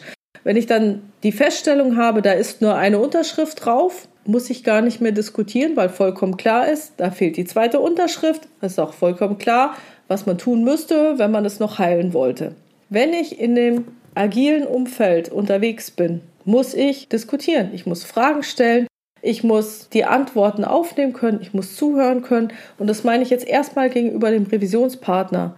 Ich muss mich mit dem auf Augenhöhe unterhalten können, ein Gespräch führen. Ich muss kommunizieren können, ich muss darauf reagieren, was er mir sagt. Ich kann auch nicht nach jeder Antwort sagen, vielen Dank, ich ziehe mich zur Beratung zurück und komme für die nächste Frage dann nächste Woche wieder oder sowas. Ich muss ja im Prinzip einen Dialog führen können. Und das ist sozusagen Kommunikation ganz, ganz wichtig. Dann ist es auch so, dass man natürlich unterschiedlicher Meinung sein kann. Konfliktfähig muss man sein. Und natürlich mit den Revisionspartnern, aber auch innerhalb von dem Prüfungsteam. Diese ausreichende emotionale Kompetenz haben. Ich muss mich in andere hineinversetzen können. Ich muss einen Blick für die Kollegen haben können um tatsächlich dann, wenn nötig, zu unterstützen oder sowas. Weil was ja passiert ist, wenn einer meiner Kollegen in der Prüfung hängt, dann hängt die gesamte Prüfung. Dann ist es nicht so, ist mir doch egal, ich bin fertig, sondern man muss ja dem Kollegen helfen. Also das Arbeitspaket des Kollegen muss ja auch abgearbeitet werden. Und da kommt ein ganzer Sack voll von diesen weicheren Faktoren, persönliche Kompetenzen, wie auch immer man das definiert, dazu, die es eben dann entscheiden, ob es klappt oder nicht. Wenn ich überhaupt nicht konfliktfähig wäre, den Kollegen nicht zuhöre oder den Revisionspartner nicht zuhöre, dann wird es nicht funktionieren. Und das sind Kompetenzen und das ist was, was man sich immer wieder ins Gedächtnis zurückrufen muss. Diese Kompetenzen wurden früher in der internen Revision nicht benötigt. Was man gebraucht hat, war Fachkompetenz. Die ganzen Schulungen, die Seminarkataloge, es ist meiner Meinung nach zu 90 Prozent Fachkompetenz. Irgendwelche Vorschriften, wie man sie auslegen muss und, und, und. Sehr viel Fachkompetenz. Und das ist auch das, worauf sich die Revisoren bei normativen Prüfungen zurückziehen müssen oder auch können. Wenn ich genügend Fachkompetenz habe, gibt es keine Diskussion, dann bin ich die Autorität und sage, wie es geht. Wenn ich unter VUCA-Bedingungen prüfe, wie jetzt die Pandemie, ja weiß ich doch auch nicht, was jetzt richtig ist. Weiß ich, ob es besser ist, die Leute nach Hause zu schicken oder in Kurzarbeit oder was weiß ich, was man alles hätte machen können? Weiß ich nicht. Ich weiß nicht, ob eine zweite Welle kommt oder nicht kommt. Weiß ich alles nicht. Von daher muss ich ergebnisoffen diskutieren können. Und ich habe nicht das Fachliche, auf das ich mich zurückziehen kann, sondern ich habe tatsächlich eher die Kompetenz, Fragen stellen zu können. Und da kommt es vielleicht auch darauf an, dass wir unser Nichtwissen nicht peinlich finden und verstecken, sondern dass wir auch hingehen können und sagen können, ich weiß es auch nicht besser, aber was ist denn Ihre Meinung dazu? Meinen Sie nicht das? Und das ist, glaube ich, etwas, was ein großer Showstopper sein kann, wenn die Revisoren dazu nicht in der Lage sind. Ja, würde ich so unterschreiben, auch aus meiner eigenen Prüfungserfahrung. Frau Buhani, jetzt kommen wir zu den kritischen Fragen, beziehungsweise zu den, die können auch Diskussionspotenzial birgen, sagen wir es mal so rum. Und zwar, ich habe das in unterschiedliche Kategorien klassifiziert. Ich würde Ihnen Aussagen vorlesen. Sie können mir auch gern sagen, wenn ich es nochmal wiederholen soll, weil es sind nicht nur Einzeiler, muss ich offen und ehrlich sagen. Und dann würde ich Sie bitten, auf einer Skala von 1 bis 5 einzuschätzen, inwiefern Sie zustimmen oder nicht. 1 bedeutet, Sie stimmen überhaupt nicht zu. Und 5 würde bedeuten, ich stimme voll zu. Sie können aber natürlich auch keine Angabe treffen. Also ich möchte Sie dazu nicht zwingen, natürlich. Okay. Erster Teilaspekt sind agile Werte und Prinzipien. Und zwar erste Aussage. Die agilen Werte und Prinzipien müssen von allen Beteiligten der Revision, das heißt Prüfungsteam, geprüfte Bereiche, sämtliche Schnittstellen, verstanden und gelebt werden, um eine erfolgreiche Einführung und ein erfolgreiches Leben der agilen internen Revisionstätigkeit zu ermöglichen eins und ich glaube, das habe ich auch schon lange genug erläutert. Ja. Ich glaube, man kann in der internen Revision auch agil vorgehen, wenn der Fachbereich es nicht tut. Der wundert sich dann vielleicht ein bisschen, dass die Prüfung anders verläuft, als er die kennt und er mehr mit den Leuten reden muss. aber auf alle Fälle die Eins und es muss auch nicht die gesamte interne Revision sein, weil ein paar Einzelfallprüfer und normative Prüfer werden wir weiterhin haben. Mhm. Also Frau Puhani, Sie werden es auch feststellen, die Fragen sind im Prinzip nur nochmal ein Vollständigkeitscheck, weil nicht jeder in der Gänze alles so schon beantwortet hat wie Sie von meinen Interviews. Von daher, Sie werden jetzt viele Doppelungen feststellen. Aber es gehört leider für einen wissenschaftlichen Fragebogen dazu, dass ich jetzt die Fragen Ihnen auch noch stelle. Also es tut mir indirekt wirklich leid, dass wir jetzt eigentlich die Sachen nochmal wiederholen. Das macht nichts, das ist eine schöne Zusammenfassung vielleicht nochmal und vielleicht habe ich noch eine neue Idee, wer weiß. Ja, genau, dann schießen Sie einfach los. Ich habe extra noch Platz gelassen für die Begründung immer noch. Also, Frage 2. Der Prüfer bzw. das Prüfungsteam muss die Grundsätze der agilen Methoden und Prinzipien kennen und verstehen, wie diese in der Praxis angewendet werden, um eine erfolgreiche Einführung und ein erfolgreiches Leben der agilen internen Revisionstätigkeit zu ermöglichen. Also das ist im Prinzip nur Prüfer und das Prüfungsteam, das ist die Voraussetzung für das Erfolgreichsein. Die Frage ist, was wollen Sie denn mit dem erfolgreich Einführen erreichen? Also, dass man es praktisch standardmäßig lebt dass es jetzt nicht so ist wie bei mir, dass ich einfach sage, ich als Revisionsleiterin gehe eben iterativ vor bei der Prüfung und bringe mich mehr ein als sonst, sondern Sie wollen praktisch, dass der Prozess insgesamt eingeführt wird. Genau, dass wir zum Beispiel sagen, wir implementieren Scrum als Methode bei uns in der internen Revision. Es muss nicht für alle Prüffelder sein. Also da bin ich ganz bei Ihnen. Das macht bei den klassischen Prüffeldern keinen Sinn unbedingt. Aber es ist wirklich eine Standardmethode vorgegeben. Okay, dass ich dann das nächste Mal sagen kann, und die Prüfung läuft agil und die Leute wissen, was ich darunter verstehe. Okay, dann bin ich bei der 5. Okay, wunderbar. So, dann zu dem Themenfeld Mindset. Das vorhandene Mindset in der gesamten Organisation entscheidet über das Scheitern oder Erfolgreichsein von agilen internen Revisionen bzw. Revisionstätigkeit. Also Mindset in der gesamten Organisation. Das heißt nicht, dass das Mindset agil sein muss, also in der Gesamtbank letztlich. Ja gut, zum Beispiel, das würde ja auch das Vergütungssystem betreffen, das würde die Fehlerkultur betreffen, das würde wahrscheinlich die Planung, wenn die bisher sehr, sehr detailliert vorgegeben wurde, betreffen. Ist es jetzt wieder die Implementierung des gesamten Prozesses oder nur um mal eine agile Prüfung machen zu können? Ist wieder der gesamte Prozess, oder? Immer der gesamte Prozess. Hm. Da gehe ich in die Mitte, da nehme ich mal die drei. Weil ich glaube, dass die interne Revision selbst schon sehr viel machen kann und auch relativ erfolgreich sein kann, aber nie den großen Durchbruch damit wahrscheinlich bekommen wird. Also es wäre besser, wenn es die gesamte Organisation ein tolles Mindset hätte. Aber ich glaube, es geht auch ohne. Wunderbar. Also man könnte es dann wahrscheinlich noch erfolgreicher machen, wenn der Rest der Organisation es dann auch so drauf hätte. Aber ich denke, es geht erstmal auch so. Wunderbar, perfekt. Das wäre auch schön, wenn das dann genauso bei uns funktionieren würde. okay, nächste Aussage. Das Mindset der Mitarbeiter der internen Revision spielt eine untergeordnete Rolle bei der erfolgreichen Umsetzung einer agilen Arbeitsweise in internen Revisionen. Entscheidend ist das Mindset des Revisionsmanagements. Eins. Da kann das Revisionsmanagement wollen, was es will. Wenn die Mitarbeiter nicht mitmachen und sich nicht einbringen, wird es nicht klappen. Wunderbar, damit haben Sie im Prinzip auch schon die nächste Frage beantwortet. Das sind wirklich nur noch mal so Rauskitzelfragen, dass ich eine ganz klare Antwort bekomme. Und zwar wäre die nächste Aussage, nicht das Mindset der Führungskräfte, sondern das Mindset der Revisoren im Prüfungsteam ist allein entscheidend für den Erfolg einer agilen Revisionstätigkeit. Also Führungskräfte, komplett egal, was die denken, nur das, was das Führungsteam denkt, alleine ist entscheidend. Klappt auch nicht, weil dann kriegt man ja Ärger, dass der Prüfungsprozess nicht läuft. Also es müssen beide sein, Führung und die Mitarbeiter. Weil sonst habe ich schon dieses Planungsproblem oder die Führungskraft erwartet dann den ausgearbeiteten Fragenkatalog, den es aber zu Beginn nicht geben kann. Also ich habe da in meiner Revisionstätigkeit auch schon mal so eine Situation erlebt, wo es hieß, Frau Puhani, Sie dürfen keine andere Frage stellen als die, die Sie mir zu Beginn in der Vorbereitung vorlegen. Da habe ich auch gesagt, ja, dann kann ich ja einpacken. Also da habe ich persönliche Erfahrungen, das funktioniert nicht, das kriegt die Eins. Okay, okay. Also ich muss ehrlich sagen, das habe ich auch noch nie erlebt. Ich finde, das lebt ja immer vom Gespräch mit dem Prüfling sozusagen und ich merke im Gespräch, ja gut, der Chef war Mathematiker, also der okay. meinte, dass man praktisch alles vorab kennen muss, aber er hatte anscheinend die Dynamik nicht so richtig einkalkuliert. Okay, ja gut. Und damit wären wir auch, wenn wir gerade von Dynamik reden, sind wir beim Impuls. Und zwar, ähm, wer ist Impulsgeber? Wer ist entscheidend dafür? Wer sollte den Impuls für die agile Arbeitsweise geben? Erste Aussage.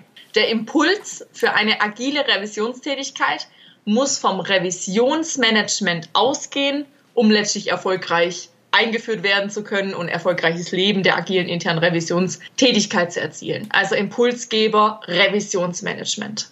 Das hat man ja vorhin, wenn die Mitarbeiter nicht mitmachen, nützt der Impuls auch nichts. Mhm. Mm, also nur Revisionsmanagement wird nicht genügen. Also man kann zwar sagen, ich hätte das gerne, dann passiert aber trotzdem nichts. Jetzt weiß ich auch nicht, ob das jetzt die 1 oder die 2 ist, keine Ahnung. Ich nehme es genauso mit. 1 bis 2, Ihre Begründung dazu, das ist vollkommen in Ordnung. Also ich möchte Sie da jetzt nicht festnageln auf eine Ziffer. Es kommt halt darauf an, wie die Mitarbeiter reagieren. Also nur alleine aus Management wird es nicht klappen. Und bei dieser Frage ist ja nicht gesagt, was mit den Mitarbeitern ist. Also sind die eher aufgeschlossen oder nicht. Von daher, also wenn Sie so ganz sagen, nur das Management, dann würde ich sagen, ich gehe auf die Eins, weil es ja eine wissenschaftliche Arbeit und alles andere ist ja nicht beschrieben. Von daher, nur allein das Management nützt nichts. Ja, okay. Und das beantwortet dann letztlich auch die zweite Frage. Da drehen wir den Spieß einmal um. Der Impuls, wirklich die Idee, dass man agil arbeitet, muss letztlich von den Revisoren ausgehen, um erfolgreich zu sein, etc. Das ist genau das Gleiche. Also das wird wenn es nur von den Mitarbeitern oder den Revisoren ausgeht und die von der Revisionsleitung nicht unterstützt wird, wird es auch nicht funktionieren. Okay, wunderbar. Dann sind wir noch beim letzten Themenpunkt Durchführung. Und zwar, wir haben da insgesamt 1, 2, 3, 4 Aussagen, die ich mitgebracht habe, haben wir im Prinzip alles schon beantwortet, bloß für den wissenschaftlichen Teil. Ich wiederhole mich, müssen wir es bestimmt einmal durchmachen. Also, agile Prüfungsdurchführung setzt ein geeignetes Prüfungsobjekt voraus, um erfolgreich zu sein. Fünf. Ja. Zweite Aussage. Agile Prüfungsdurchführung setzt eine agil ausgerichtete personelle Organisation in der internen Revision voraus, um erfolgreich zu sein. Das, das ganze Thema Rollen, was wir vorhin diskutiert hatten. Rollenverständnis, hierarchische Strukturen etc. Und da meinen Sie jetzt wieder, dass, um es dauerhaft implementiert zu haben? Ja. Also ich gehe hier auf eine 4, weil ich glaube, dass einige Leute so überzeugt sind von dem Konzept, dass sie auch sagen, egal was mit der Bezahlung ist, egal was mit dem oder dem ist, ich finde es trotzdem cool, ich mach's. Deswegen bin ich dann bei der 4. Also es wäre schön, wenn es es gäbe, aber die 4 reicht, glaube ich, auch. Okay, wunderbar. Gut, dann die dritte Aussage. Es muss kontinuierlich an der Weiterentwicklung der agilen Arbeitsweise in der internen Revision gearbeitet werden. Stimmen Sie zu oder stimmen Sie nicht zu? Ah, ich glaube, ich wäre schon froh, wenn es eingeführt wäre. Von daher ist das jetzt für mich so ein Thema, wo ich sage, ja, nice to have. Also man muss es natürlich schon anpassen und sagen, passt es auf mich, passt es auf meine Kollegen, was weiß ich, sollen wir die Frequenz ändern? Also wenn man es wirklich sehr hart vorgreift und nicht offener lebt, sondern sich wirklich klare Regeln geht und wir setzen uns jeden Morgen von so und so viel Uhr bis so und so viel Uhr zusammen und von dann bis dann und alle je einmal die Woche machen wir dann eine Reflexionsrunde und so weiter. Ja, dann muss man es auf alle Fälle weiterentwickeln. Je kleiner die Einheit allerdings ist, und das ist in der Regionalbank nun mal so, mhm. glaube ich, kann ich das auch flexibler gestalten, dass ich sage, nee, wir sind noch nicht so weit, wir verschieben es von heute auf morgen oder irgendwie sowas. Und da Sie ja über Regionalbanken schreiben, gehe ich auf eine 3. Also grundsätzlich, ich bin dafür, dass man kontinuierlich weiterentwickelt. Ich glaube aber, dass man gerade in Regionalbanken sich vielleicht nicht so einen Klotz ans Bein nageln muss, dass man es so detailliert, also in allen Facetten definiert und aufschreibt, sondern dass man das von Anfang an etwas offener gestaltet, sodass man sowieso schon genügend Flexibilität hat. Und sagt, ja, der war heute nicht da, wir treffen uns halt dann morgen, ich habe ihn noch nicht erwischt oder sowas. Deswegen gehe ich da auf die drei. Mhm, wunderbar. Und dann noch die letzte Aussage. Langfristig sollte sich die ganze Organisation auf agile Arbeitsweisen committen und diese verstehen sowie leben, damit letztlich die agile Arbeitsweise in der Revision funktioniert langfristig. Es ist ähnlich wie eine Frage, die wir davor schon hatten. Da hatten Sie ja gesagt, es ist nicht zwangsläufig notwendig. Von daher. Also ich tendiere hier auch zu einer 3. Also es wäre schön, weil ich glaube, dass wenn es die gesamte Organisation machen würde, wären die Ergebnisse noch besser. Allerdings glaube ich auch, dass in der Bank weiterhin sehr viel hochrepetitive Tätigkeiten anstehen und deswegen die gesamte Organisation, ich weiß jetzt nicht, wie die Technik weiter voranschreitet, aber Elon Musk ist ja auch von seinem vollautomatisiert hergestellten Auto weggegangen und hat gesagt, er braucht doch noch ein paar Menschen. Also von daher glaube ich, wird es weiterhin so sein, dass wir nicht alle Tätigkeiten dem Computer oder den Maschinen oder Robotern übergeben können. Die Arbeit, die dann übrig bleibt, aber dann deutlich anspruchsvoller wird. Und ich glaube auch nicht, dass die gesamte Organisation unbedingt so ausgerichtet sein muss. Es würde helfen im Sinne von Bezahlung, im Sinne von Zielsetzung, Fehlerkultur, psychologische Sicherheit. Das würde es auf alle Fälle unterstützen. Geht aber auch ohne. Also von daher bin ich ja auch bei der 3. Okay. Frau Puhani, jetzt hätte ich noch die allerletzte Frage von unserem Interview. Und zwar geht es hier um die Erfolgseinschätzung von agilen arbeitenden internen Revisionen. Und zwar folgende letzte Frage. Worin sehen Sie konkrete Verbesserungen in der Revisionstätigkeit durch die Einführung von agilen Arbeitsweisen? Ich glaube, das Konkreteste ist, dass man mit dieser Methode etwas an der Hand hat, um Themen zu prüfen, die bisher nicht prüfbar waren. Also wenn ich so in meiner Revisionstätigkeit zurückblicke, habe ich immer wieder Situationen erlebt, wo die Leute gesagt haben, oh, das wird aber schwierig, das kann ich doch gar nicht prüfen, da habe ich doch gar keine Vorschrift, ich lasse es weg. Und deswegen ist man ja auch dazu übergegangen oder vielleicht hat sich es auch da herausgebildet, ich definiere am Anfang, was prüfe ich und dann grenze ich die Prüfung ab und sage, was prüfe ich nicht. Und komischerweise hat sich alles, was ich prüfe, immer auf die Sachdimension bezogen und alles, was Richtung Sozialdimension ging, wo es zu Diskussionen kommen kann, Zusammenarbeitsthemen oder irgendwie sowas, ist immer gerne abgegrenzt worden und wurde gesagt, nee, nee, das kann ich ja nicht prüfen, da habe ich ja keine knallharte Vorschrift. Und deswegen glaube ich, das, was es jetzt wirklich ausmacht, ist, dass wir mit dieser Scrum oder mit anderen agilen Methoden die Möglichkeit haben, Dinge zu prüfen, für die wir vorher keine Methoden hatten. Super, das ist auch das perfekte Schlusswort, oder? Ja, und das gibt halt dann den großen Mehrwert, den wir ja seit Jahrzehnten immer liefern wollen. Vorher wir haben ja immer gesagt, wir wollen Mehrwert liefern. Und mit dieser Methode von Scrum oder überhaupt von anderen agilen Methoden kann man endlich diesen Mehrwert tatsächlich auch liefern. Ist nicht einfach, geht aber meiner Meinung nach. Wunderbar. Frau Puhani, dann wären wir jetzt auch am Ende von dem Interview. Ich bedanke mich wirklich vielmals bei Ihnen. Es hat mir richtig Spaß gemacht. Vor allem fand ich es auch mal toll, mit jemandem zu reden, der wirklich bankspezifisch Antworten geben kann, sehr, sehr großen Erfahrungsschatz hat, weil das ist sehr, sehr schwer zu finden. Jemand, der sich mit Agilität, agiler Revision auseinandersetzt und wirklich aus dem Banksektor kommt. Das war ähm, wirklich super. Es hat mir sehr, sehr viel Spaß gemacht. Ich hoffe, Ihnen auch etwas. Es war ja immerhin auch heute Feiertag und also ich bin Ihnen sehr, sehr, sehr dankbar für die fast zwei Stunden, die wir jetzt miteinander verbracht haben. Ja, gerne. Hat mir auch Spaß gemacht. Jetzt möchte ich ja noch ein bisschen profitieren. Ja. Deswegen würde mich jetzt noch mal Ihre Erfahrung interessieren zu Agilität in der internen Revision. Wo klappt es denn Ihrer Meinung nach und wo klappt es nicht? Oder welche Erfahrungen konnten Sie denn schon sammeln? Also ich muss sagen, wir arbeiten ja in der Kreissparkasse Heilbronn aktuell natürlich noch nicht agil insgesamt. Aber ich habe die agile Arbeitsweise immer angewendet, weil man mag vielleicht lachen, aber bei Ernst Young in der Jahresabschlussprüfung haben wir in gewisser Weise viele, ich nenne es jetzt mal Prüfprozesse gelernt, die sehr agil insgesamt schon waren. Also man ist immer sehr open-minded reingegangen und ich muss sagen, ich habe jede Prüfung, die ich durchführe in der internen Revision, immer nach dem Schema aufgebaut. Ich mache am Anfang eine Prozessaufnahme und unterhalte mich mit den Leuten.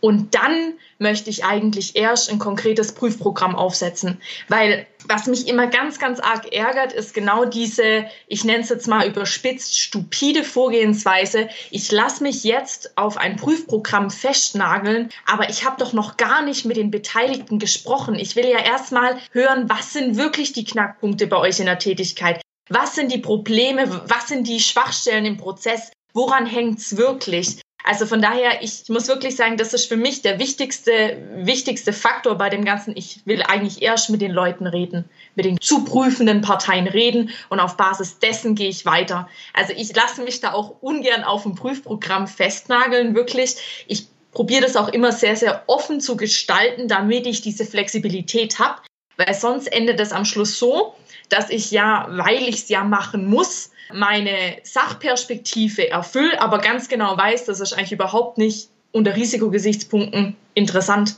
Das ist nicht das, wo die Painpoints sind in dem ganzen Prüffeld, sondern bei mir läuft es dann meistens so ab, ich muss es letztlich dann doch leider machen, diese Punkte, weil wir zum Beispiel in der internen Revision der KSK einfach noch nicht so weit sind. Ich mache sie dann meiner Chefin zuliebe, aber damit ich als Prüfer wirklich meine Unterschrift unter dieses Prüffeld setze, unter dem Prüfungsbericht, mache ich noch diese ganzen anderen Aspekte drumrum, was natürlich dann sehr anstrengend ist, weil die Zeit eigentlich dafür nicht vorgesehen ist. Aber ich muss es für mich machen als Prüfer, weil das sind die wichtigen Aspekte. Ich sehe es so, ich probiere es aktuell zu integrieren, aber ich muss es trotzdem noch mappen mit der alten Vorgehensweise. Wobei ich auch schon gesehen habe, dass meine Kolleginnen und Kollegen sehr begeistert sind von der Vorgehensweise und es wurde auch schon gesagt, oh wow, krass, überspitzt gesagt, wie kriegst du diese Erkenntnisse hin? Und der Fachbereich nimmt das ganz anders wahr. Also die sagen wirklich ganz konkret, Frau Leitinger, Sie liefern als erste Prüferin überhaupt mal einen Mehrwert für uns. Sie gehen mit uns in die Diskussion von den Prozessen. Was macht eigentlich Sinn? Wo sollte ich überhaupt im Prinzip ansetzen? Also dieses Angemessenheitsthema, was Sie vorhin angesprochen haben. Wie will ich denn letztlich Sensitivitätsanalysen oder definierte Stresstests beurteilen? Da gibt es kein Schema, was die Aufsicht uns vorgibt, sondern da muss ich letztlich mir überlegen, was macht Sinn, welche Faktoren muss ich berücksichtigen. Ich bekomme da ein unglaublich positives Feedback vom Fachbereich. Vor allem, wenn die das andere gewohnt sind. Ja, ja. Also Sie haben es vielleicht auch gesehen, ich arbeite mittlerweile nicht mehr in der internen Revision. Ich wurde abgeworben von dem, den ich meistens immer geprüft habe, genau deshalb. Ein Verlust für die interne Revision. Ja, das sagen auch meine ehemaligen Chefs sehr. Aber man hält ja Kontakt und ich wollte ihnen deswegen auch noch dieses Abschlussgeschenk im Prinzip geben. Ja, komm, arbeite doch auch agil, überlegt mal, wo können das ansetzen. Ja. Aber das sind so für mich diese zwei großen Faktoren. Ich habe es immer selber schon ein bisschen gemacht und vor allem der Fachbereich sieht es ganz enorm. Ich glaube, das ist dieses zweigleisige Fahren. Einerseits die Artefakte, die man liefern muss, erfüllen. Die Art und Weise, wie man es aber tut, mit anderen Methoden zu machen, auch wenn es alleine ist. Aber ich glaube, dieses Mindset oder dieses Herangehen, mit den Leuten zu reden, in Interaktion zu treten, kann eine Prüfung meiner Erfahrung nach nur bereichern. Also es gibt natürlich ein paar Revisionspartner, die es nicht verstehen, die den Prüfer auch nicht sehen wollen. Da gibt es vielleicht historisch irgendwelche Geschichten, aus der Vergangenheit, die ganz schlimm liefen oder die schlechte Erfahrungen gemacht haben. Das gibt es natürlich auch. Aber grundsätzlich habe ich auch immer so gute Erfahrungen damit gemacht. Und ich glaube, das ist, was Sie jetzt sagen, genau der Punkt. Einige Revisoren haben dieses, sagen wir mal, agile oder halbagile Vorgehen für sich schon lange als Best Practice entdeckt, konnten es aber bisher vielleicht auch nicht so in Worte fassen, was es genau ausmacht. Und genau für die die wahrscheinlich dann die Prüfer sind, die auch in der Vergangenheit einen großen Mehrwert geliefert haben, für die ist dieses Agile dann auch nichts Neues, sondern die sagen, habe ich doch schon immer gemacht, weil es halt wirksam ist. Und ich denke, das ist das Wichtigste. Es ist wirksam und wir können Mehrwert liefern. Und dem Revisionspartner freut es auch, wie man an ihrem Beispiel sieht. Von daher alles gut. Was mich noch interessieren würde, und da denke ich gerade drüber nach, was ist denn, wenn man sehr, sehr große Prüferteams steuern muss? Also bei uns ist aktuell gerade die Bundesbank. Mhm. Also Corona-mäßig nicht mehr vor Ort, aber am Anfang waren sie vor Ort. Ein Team mit zwölf Leuten, mhm. die drei Unterteams haben, die sich koordinieren. Und meiner Meinung nach müssen die auch sehr, sehr viele Dinge erledigen und Sachen dokumentieren, die von ihnen erwartet werden. Ich habe aber auch das Gefühl, dass Sie relativ flexibel an diese Prüfung rangegangen sind. Haben Sie Erfahrung damit, wie man so große Teams steuern kann? Auch vor dem Hintergrund von diesem eher agilen Mindset erstmal den Prozess aufnehmen und dann gucken und dann tiefer gehen. Also ich selber habe bisher nur Prüfungsteams von drei oder vier Leuten immer geleitet selber. Also worauf ich wirklich vertraue, ist immer Visualisierung. Also ich bin selber ein ganz großer Fan davon. Wir nehmen einfach mal ein Whiteboard und malen uns die einzelnen Prüfungsprogrammpunkte aus. Oder wir machen uns mal im Prinzip einen Zeitplan. Also wir visualisieren die ganzen Sachen, damit wir das auf einen Blick haben. Zum Beispiel bei Ernst Young haben wir das auch gemacht, je nachdem, wie die Partner auch gestrickt waren. Einfach mal die Punkte aufschreiben, dann zuteilen. Wir mappen das. Wir reden darüber, wo könnten Knackpunkte sein. Also gerade dieses, wir schreiben es einfach mal auf, versammeln uns vor einem Board und reden drüber. Und dann kriegt man, egal wie groß die Teams sind, eigentlich alles organisiert, meines Erachtens nach. Ich denke, das funktioniert immer gut, anstelle von, dass man sich hinstellt und einfach nur in den freien Raum reinspricht oder dass jeder so sein Süppchen kocht. Davon halte ich persönlich gar nichts, sondern ich finde, Abstimmung ist da wirklich der wichtigste Punkt und dass wir, wie gesagt, immer schauen durch Visualisierung, dass wir alle vom Gleichen reden, dass wir alle dasselbe verstehen, dass wir über das, wie gesagt, über dasselbe reden, diskutieren und das dann auch entsprechend gemeinsam weiterentwickeln können, wenn wir das gleiche Verständnis haben. Weil Menschen sind ja super gut darin, 10% zu sagen und 90% über Körpersprache probieren wettzumachen. Sie kennen ja das Eisbergprinzip. Und da geht vieles unter, man meint was anders und dann kommt man noch nicht mal zu dem Punkt, dass alle dasselbe verstehen. Ja, das war nochmal ein guter Tipp. Ich danke Ihnen. Vielleicht melde ich mich dann nochmal bei Ihnen, Frau Leitinger. Muss ich mal gucken. Ja, klar, gerne. Frau Puhani, darf ich Sie eigentlich namentlich vielleicht sogar aufführen, dass ich mit Ihnen ein Interview gehalten habe? Ja, klar. Super, perfekt, das freut mich. Und wenn Sie wollen, ich kann Ihnen auch das Ergebnis meiner Arbeit. Ja, bitte. Ja, okay, super. Da würde ich mich total drüber freuen. Ja, sehr gerne. Dann, also Abgabetermin ist Ende Juli. Dann hören Sie von mir Ende Juli, Anfang August. Das passt, da freue ich mich drauf. Wunderbar. Super. Dann bedanke ich mich bei Ihnen, dass Sie sich bei mir gemeldet haben und mir so tolle Fragen gestellt haben. Die waren für mich auch sehr interessant. Und ich wünsche Ihnen ganz viel Glück bei Ihrer Forschungsarbeit, dass es gut wird. Ich meine, bei den Beiträgen, die Sie jetzt da haben, muss es ja toll werden. Ich hoffe. und dass Sie dann Ihr Studium hoffentlich bald abschließen können. Das ist ja doch immer eine enorme Belastung, wenn man das parallel nochmal macht zum Beruf. Ist es. Ist es. Und Corona hat uns allen Studierenden sehr, sehr inzwischen gegrätscht. Also wir haben jetzt innerhalb von drei Monaten, also seit Samstag ist es im Prinzip, haben wir jetzt Prüfungsleistungen, die 50 Prozent der Gesamtprüfungsleistungen des Masters aufmachen in drei Monaten. Und ich habe noch einen Job nebenher. Wir haben Abgabefristen mit MRS-Risikobericht, im monatlichen Steuerungsausschussreporting etc. Es ist die Hölle. Das kann ich mir vorstellen. Ich bin auch froh, dass Sie mich nicht so scharf sehen. Meine Augenringe sind dementsprechend äh, dunkel. Aber naja, so ist es halt im Leben. Dann drücke ich Ihnen ganz fest die Daumen für Ihre Prüfungen, dass alles gut wird und alles Gute für die Zukunft. Dankeschön, Frau Fani. Und vielen Dank für Ihre Zeit nochmal. Sie waren mir wirklich eine gigantische Hilfe. Das möchte ich wirklich sagen. Das hat sehr, sehr, sehr viel Spaß gemacht. Mir auch. Gerne. Danke Ihnen. Tschüss. Tschüss.